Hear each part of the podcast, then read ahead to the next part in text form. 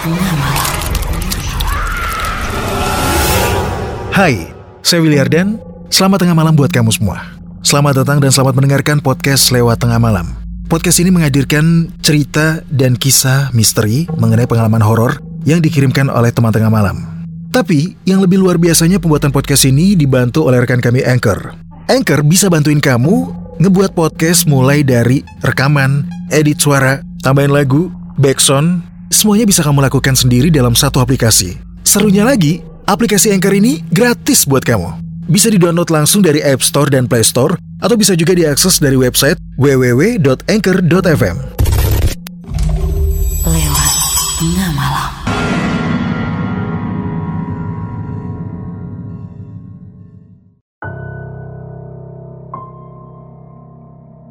Hai teman tengah malam, selamat mendengarkan kembali podcast lewat tengah malam bersama saya Willy Ardan dan episode kali ini akan mengangkat misteri cermin rias tua, pengalaman horor yang dialami oleh Kinanti.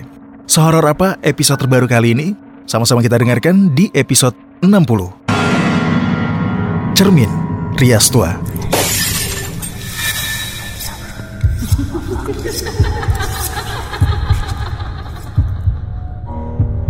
Liburan yang panjang memang selalu bisa membuat cerita yang menarik.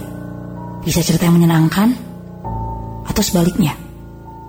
Bahkan mistis.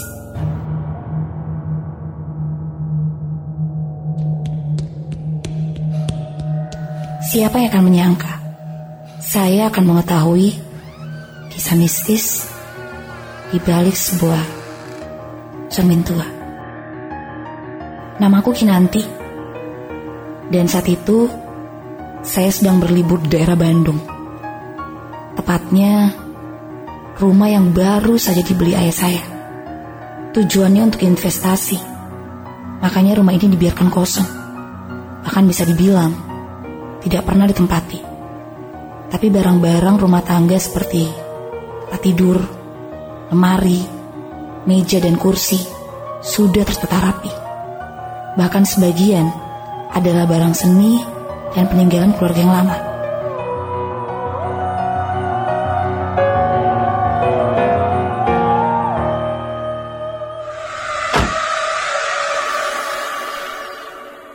Ah, Akhirnya sampai juga.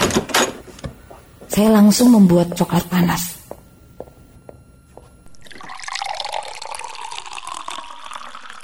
Malam itu, saya beranjak ke kamar dan mulai mengerjakan laporan tugas akhirku. Suasananya sepi sekali. Pas dengan keinginan saya. Saking sepinya, saya bahkan merasa sendirian di rumah itu. Padahal ada Mang Agus, penjaga rumah ini di lantai bawah. Tapi, ah, konsentrasi saya mengerjakan tugas kayaknya buyar deh. Ini karena ada cermin rias tua tepat berada di depan tempat tidurku. Geser ah.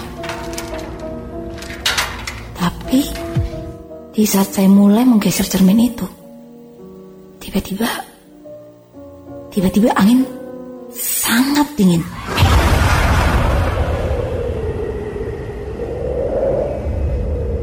Saya memegang pundak saya. Dari mana ya asal angin ini? Padahal kan jendela kamar semuanya sudah tertutup rapat. Selain angin yang dingin berembus, kenapa saya mendengar? Kenapa ada hembusan nafas? Hembusan nafas seseorang tepat di belakang layarku. Ah!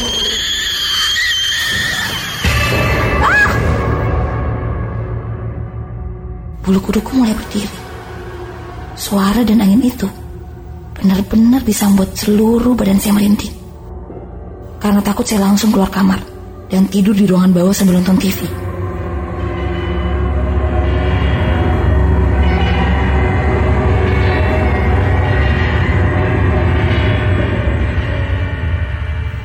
Buat teman tengah malam yang punya pengalaman horor, biar cerita kamu bisa muncul di podcast lewat tengah malam, kirim cerita kamu lewat email di willyardan13 at gmail.com.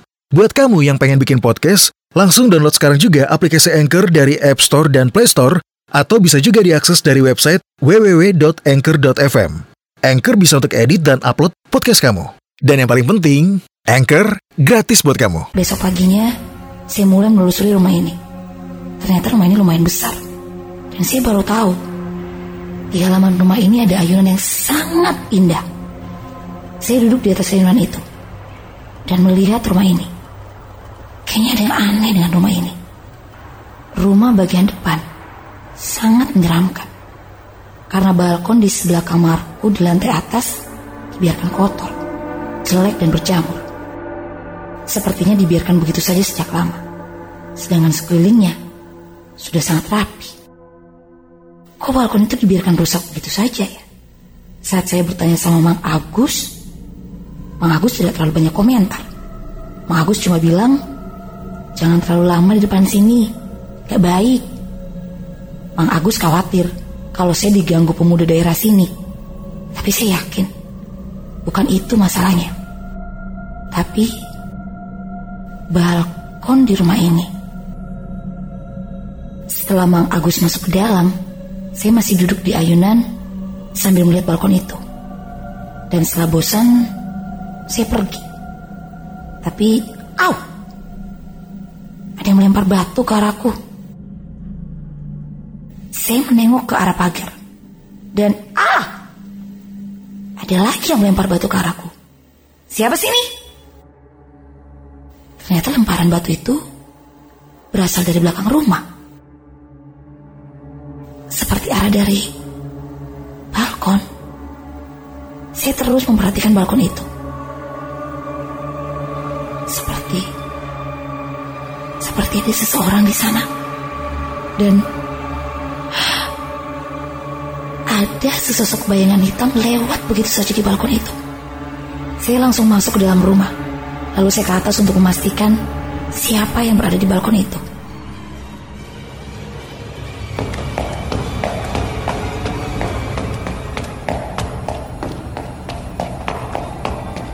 Tapi setelah sampai di balkon, aneh. Tidak ada siapa-siapa. Saya mulai berpikir ada yang tidak beres dengan balkon ini. Saya duduk terdiam memandangi balkon ini sampai tiba-tiba saja. Cermin rias tua itu? Cermin rias yang ada dalam kamarku. Bergeser dekat tempat tidurku. Dan dari arah kamarku sendiri. Sekarang saya mendengar suaraku sendiri. Saya melihat saya melihat diriku sendiri sedang memindahkan cermin tua itu seperti seperti yang saya lakukan semalam Berlahan saya mendekati kamarku dan mulai membuka pintu. Saya melangkah masuk ke kamar. Tapi tapi tidak ada siapa-siapa. Saya mengatur nafasku. Dan tiba-tiba saja saya kembali merasakan udara dingin meniup leher belakangku. Dan saat berbalik, tepat di pintu kamar, berdiri seorang perempuan. Perempuan dengan rambut panjang hitam, gaun hitam, dan, wajahnya, wajahnya juga hitam, seperti terbakar, jelas sekali sorot matanya yang membelalak kepadaku. Saya berteriak sekencang-kencangnya saat itu. Setelah kejadian itu saya langsung menelpon ayah dan menceritakan kejadian yang saya alami di rumah ini. Saya rasa saya tidak mau jujur. Tapi akhirnya, Mang Agus bercerita tentang balkon itu. Balkon itu tidak pernah dipugar sejak pertama kali ada. Biarpun ada renovasi di rumah, balkon itu tidak boleh sama sekali disentuh atau diperbaiki. Karena itu adalah syarat dan posisi bunda di rumah ini pun tidak boleh dipindahkan. Mang Agus yakin semua ini bermula saat saat saya memindahkan cermin itu.